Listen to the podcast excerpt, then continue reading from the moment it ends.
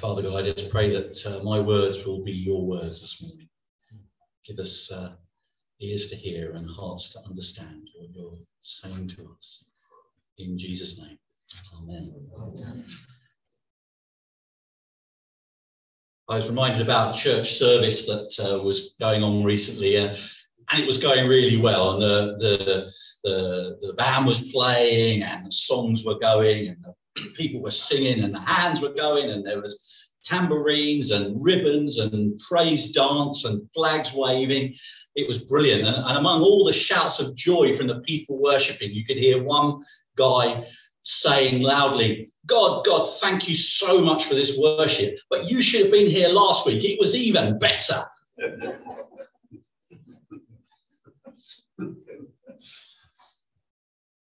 Sometimes we, uh, we sort of miss the point of worship, don't we? Um, and so I'm going to talk about worship today. And I'm going to talk about worship because it's the primary activity of God's people.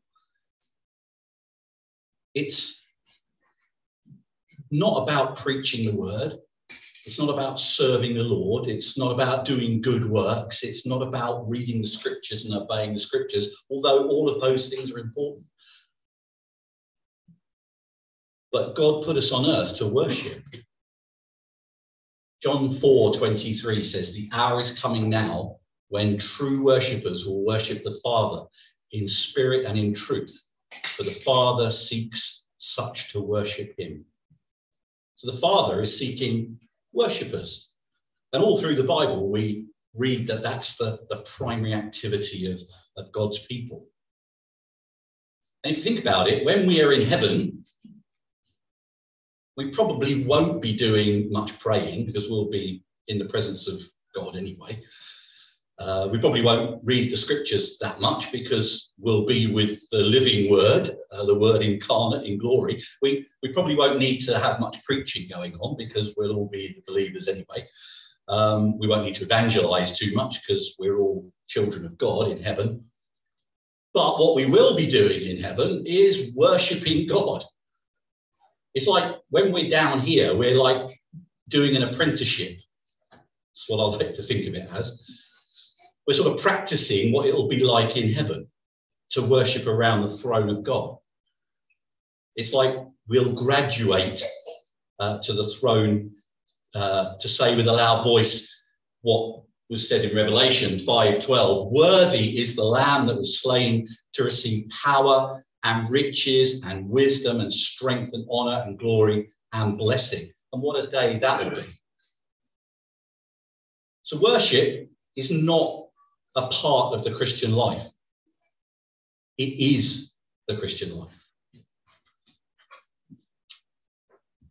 And how do we measure up then with regards to, to worship? So what, what really is our worship? Is it, is it singing? Is it coming to church? Is it communion? Is it praying? Well, none of those in themselves are worship, but they can be done worshipfully, definitely. But you can also do them without worship, really. Do you think sometimes that we've substituted the sort of outward rituals for what God says is an inward reality and expression of worship? Have we, have we lost worship among the trappings of worship? Would we recognize worship if we saw it? I think we would. The, uh, the, I always like to, to, to go back to a, a, kind of reference book. Uh, the Oxford English Dictionary defines worship as homage paid or reverence given to a deity, especially in a formal setting, to attend public worship, an expression of adoration and devotion. It's not really a convincing definition of, of Christian worship to me. Uh, in his book, Whatever Happened to Worship, uh, the great Tozer, A.W. Tozer, says, I say that the greatest tragedy in the world today is that God made man in his image and made him to worship him and made him to play the harp of worship before the face of God day and night. But man has failed God and has dropped his harp. And it lies voiceless at man's feet. Isn't that a great image of us? And I think when I'm playing my guitar or whatever, and I think, oh, I've dropped my guitar and it lies voiceless at man's feet. We've failed God in our worship. So, worship is the adoration of God from our spirits, not our bodies, but our spirits. It's made, we're made whole by, by God's redeeming love, and we're therefore able to worship Him. We're able to be flawless because of God's grace and His gift. And Thomas Carlyle defines worship as transcendent wonder. Now we're getting kind of more close uh, to, to a, a true definition of what Christian worship is transcendent wonder, being caught up in something beyond our capacity to understand and grasp it, to be taken up in, in the glory of God, overwhelmed by God, the thought of God, the greatness of God, the attributes of God, to be saturated in God. That's what it's like to worship God. And of course, words and definitions ultimately fail us. But there are great examples of worship in the Bible. And this is where we come back to the wise men, the Magi. So I haven't lost the plot because I'm going to pick out some lessons about worship from that story. I was sort of looking through all of the examples, not all, but several of examples of worship in the Bible when I was preparing this. And, and it, it did, it, it, I kept coming back to these wise men because they really did worship, as we'll, as we'll find out. And there's three, because it's a Baptist sermon, there's three good points. Um, the first one is, is the distance of worship, how, how long the distance of worship is. And, and, and so it is a long journey, figuratively, from our knowledge about God to our worship of God. I mean, some people would say it's not that far from the mind to the heart, is, you know, what, half a meter or something. If you're really tall or you've got a really big head, it might be a bit more, but, you know, it's not very far. But in reality, it is quite a long way, isn't it? Knowledge is not worship. It can help, but it's not what, not what, what worship's all about. The wise men did have knowledge. They, they knew that a savior was promised. They, they had biblical knowledge. They, they had historical knowledge from the scriptures. They, they had wisdom. Uh, they had astrological and astronomical knowledge, certainly. But it wasn't enough It wasn't enough for them just to know about him. Yeah, they were excited and enthusiastic about the knowledge, but what they really needed was to go and see him for themselves, to be in his presence. They had to be where he was. So knowing the truth is good, but what gives true joy to God is when his children, knowing the truth, walk in the truth, and worship him. God seeks worshippers, we read earlier on in John. You sometimes see a sign, don't you, outside churches um, carpenter seeks joiners. I think he doesn't just seek joiners, he wants worshippers. There's a lovely hymn um, Beyond the sacred page, I seek thee, Lord. My spirit longs for thee, thou living word again, it's, it's the idea of knowledge not being enough. So, do we stop at that knowledge or do we go up to the house of the risen Lord and worship him? That's the distance of worship. And, and the second point is the cost of worship. Worship should cost something. Now, the Magi, the wise men, they bought gifts. We know all about those uh, frankincense, gold, and myrrh, very expensive. But they also had a long journey over a long distance and time. Um, some somewhere around two years since its birth, since they saw the star. So think about that. They were traveling all that distance. They left their families behind, they left their lives behind, their jobs, because it was precious to them to go and meet with the Lord Jesus. And they risked the wrath of Herod by ignoring his request. So worship really did cost them. David says, I will not offer burnt offerings to the Lord my God, which cost me nothing.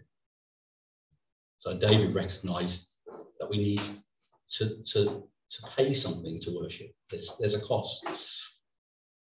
The wise men left something which cost them, but brought, uh, but brought expensive gifts to worship. What, what do we need to bring to worship when we come?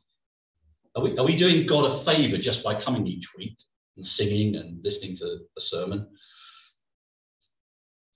We read in the Gospels how Mary brought uh, oil and perfumed oil and anointed the Lord's feet and, and dried his feet with, with her hair and ministered to the Lord. She was worshipping him.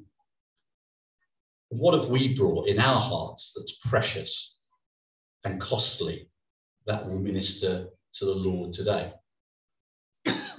And let's not kid ourselves. These things we bring don't add anything to God. He has everything and he knows everything.